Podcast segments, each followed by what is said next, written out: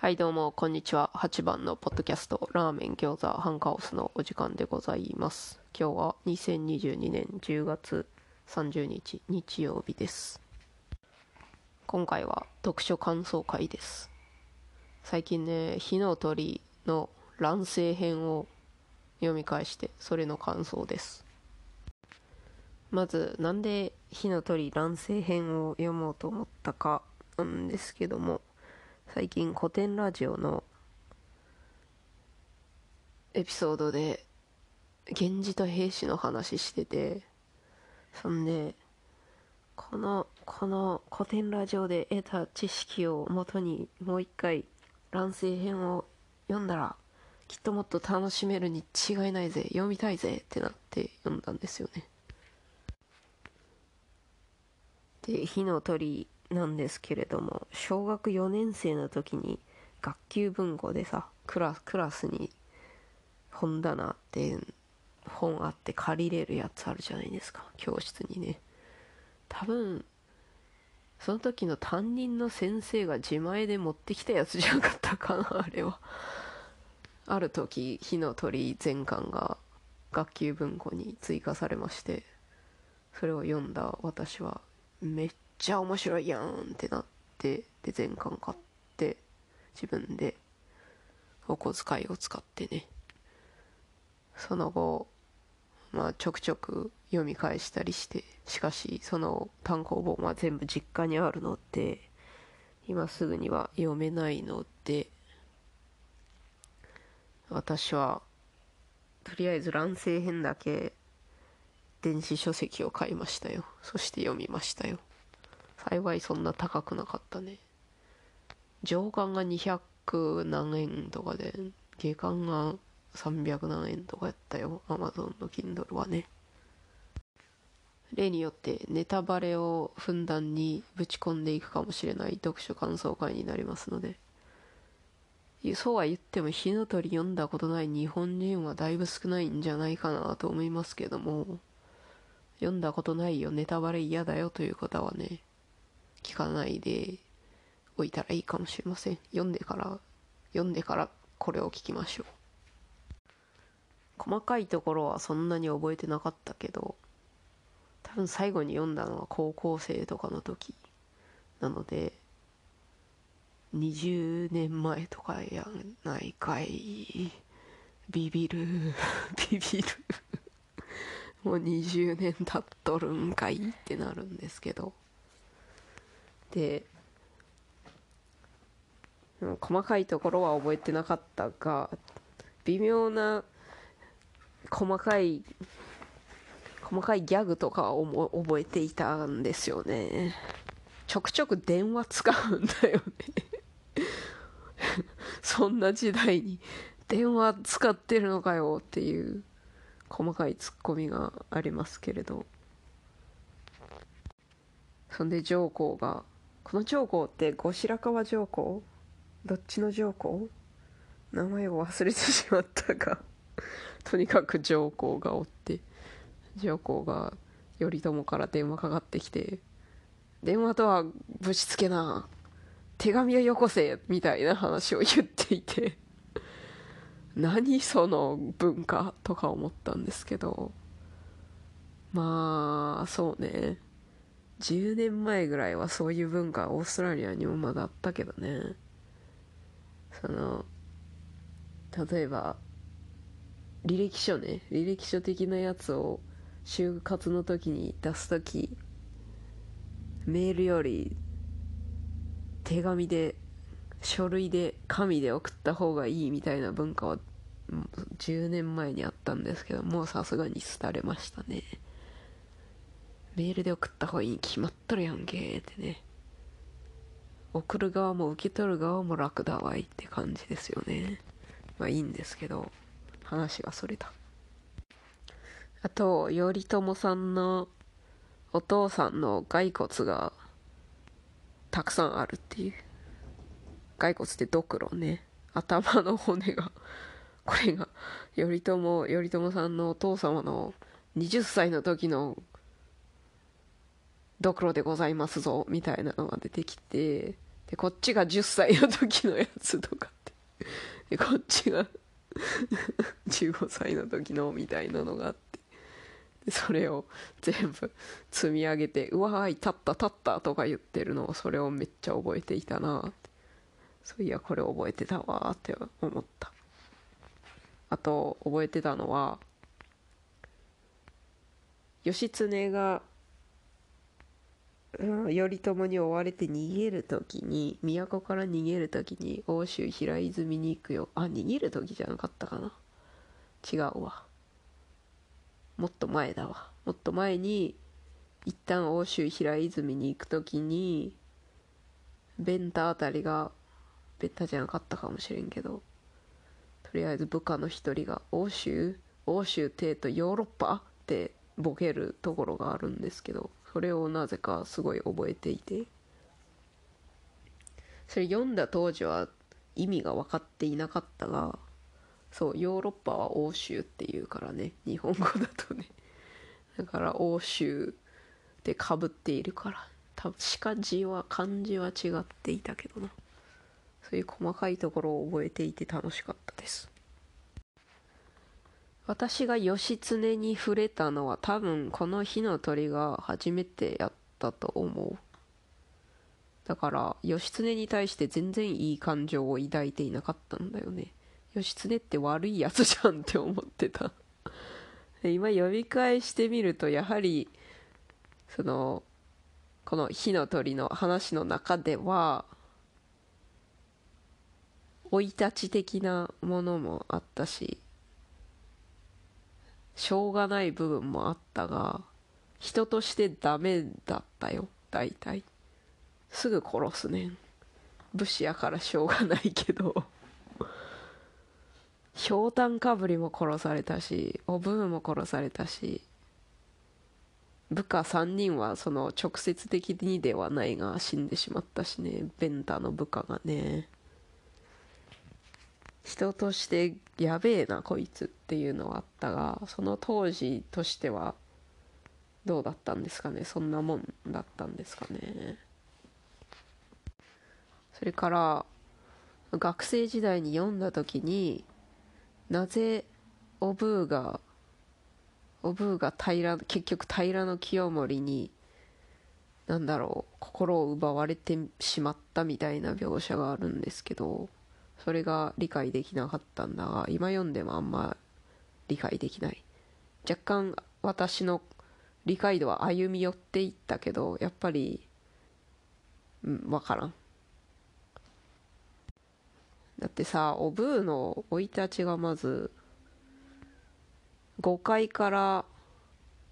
捕まえられてで平家のとこに連れてかれてで清盛の息子のうちの一人やったかな弟やったかなどっちか忘れたがその人が可愛いやんけちょっと別に殺さんでもいいやんって言ってでなんとかしようとしたところでその奥さんが「えめっちゃこの子美人やん利用したろ」って思ってで平家に平家にっていうか清盛さんとこに連れてったら気に入られてめっちゃ年上の清盛に気に入られてで一緒に過ごしているうちに情が移ってしまったんだろうか。無理やりキスされるシーンとかもあったしね。その時おブーは泣いとったけど。その後やはり情が移ったんだろうかストックホルム症候群的なやつなのだろうかと思っていましたけどどうなんでしょうか。私は同じ状況に入ったら清盛を愛する自信はないぜ。そんでさベンダという言い名付けがありながらみたいなのもあるよね。でもベンダはベンダで言い名付けおるけどおぶう死んだと思っとったからだから平泉にいる時に日の絵と夫婦になってしまうんですよね。そしておぶーは最終的にもう平家の女として生きていくことになってしまいそれもなんか私には分からんなってなったけど同じ状況にいたらそうなってしまうのだろうか。結局義経に殺されてしまった。この作中では義経に関わった人大体みんな悲惨な最後を遂げとるやんって思いました。疫病神やんみたいに思ってしまった。おぶーは死ぬし。ひょうたんかぶりも殺されたしひょうたんかぶり殺されたのほんまなんでってなったけどね。自分の成功のためには邪魔なものは何してもいいんだみたいな意志を感じましたね。ひょうたんかぶりなんかひょうたん担ぎなんかどっちかを忘れたよところで名前をさ。その子も実の父を殺してしまうしな。でもう長くなってきたからとっととまとめてしまおう。一番言いたかったことはね最後に最後らへんに誰でしたっけあの人。ガオーだよ。ガオーガオーが天狗天狗として古事記の子供たちに慕われているんだがそのガオーがさ出てきて権力とは虚しいみたいなこと言うんですけど本当そうよなって思いました。この「火の鳥乱世編」を読んでいる途中に読んでいる途中っていうかちょこちょことちょっとずつ読んでいたから一気に全部読めたわけではないから読んでいてその途中ねあるポッドキャストを聞いていたら人間ってものは最初と最後の印象が強いんですよ。最初と最後さえ良けりゃいいんですよみたいな話をしていて。これを聞いてから乱世編を読み終わってそういえば前回読んだ時は最初と最後の印象がめっちゃ強かったなって思って。そうか。人間とは最初と最後さえ良けりゃいいんだぜと思ったのでこれから気をつけていきたい誰かしらとミーティングとかある時とかね最初と最後をとにかく頑張ろうと思いました。で乱世編における最初のシーンは多分ベンタとオブーがイチャついているシーンだったような気がするがどうなんでしょうか。チェックするのめんどいからせんけども。そういうとことか。で最後が義経と平清盛が生まれ変わってなぜかそう宇宙には時間がないらしいんですよ火の鳥によると。それで自分たちが生まれて自分たちが生きていた時代より前の時代に生きていた犬と猿に生まれ変わるんですよね。それで当初は仲良かったんだが一族自分の一族を守るために殺し合うっていう。結局殺し合うっていうのがありましてね。で輪廻転生してもずっとこの2人は殺し合うんだぜというのが示唆されておりまして嫌だなってなりましたね。殺し合いたくねえなって。とにかく権力は虚しいものなのだ。最近のプーチンさんの挙動とか習近平さんの挙動とか見てたらほんまそうよねって思うけど。全然知らんけどね。全然知識ないけど。ふわっとした表層の知識で言いますけど。権力とは虚しいものなのだ。というわけで私は権力はいらねえ。なるべく、私は雇われ人なのですけれども、なるべくね、責任とか権力とか少なくしつつ給料を上げてほしいよね。って勝手に思っています。すごい自分勝手なことを思っています。そんで、ちょっと話を戻して、最後のシーン、最後らへんのシーンで、結局ベンタとヒノエはどうなったんかみたいなので死んだという噂もあるしどこか遠くの地へ行ってしまったという話もあるしみたいな曖昧な終わり方やったんだけどこれ読み返す前は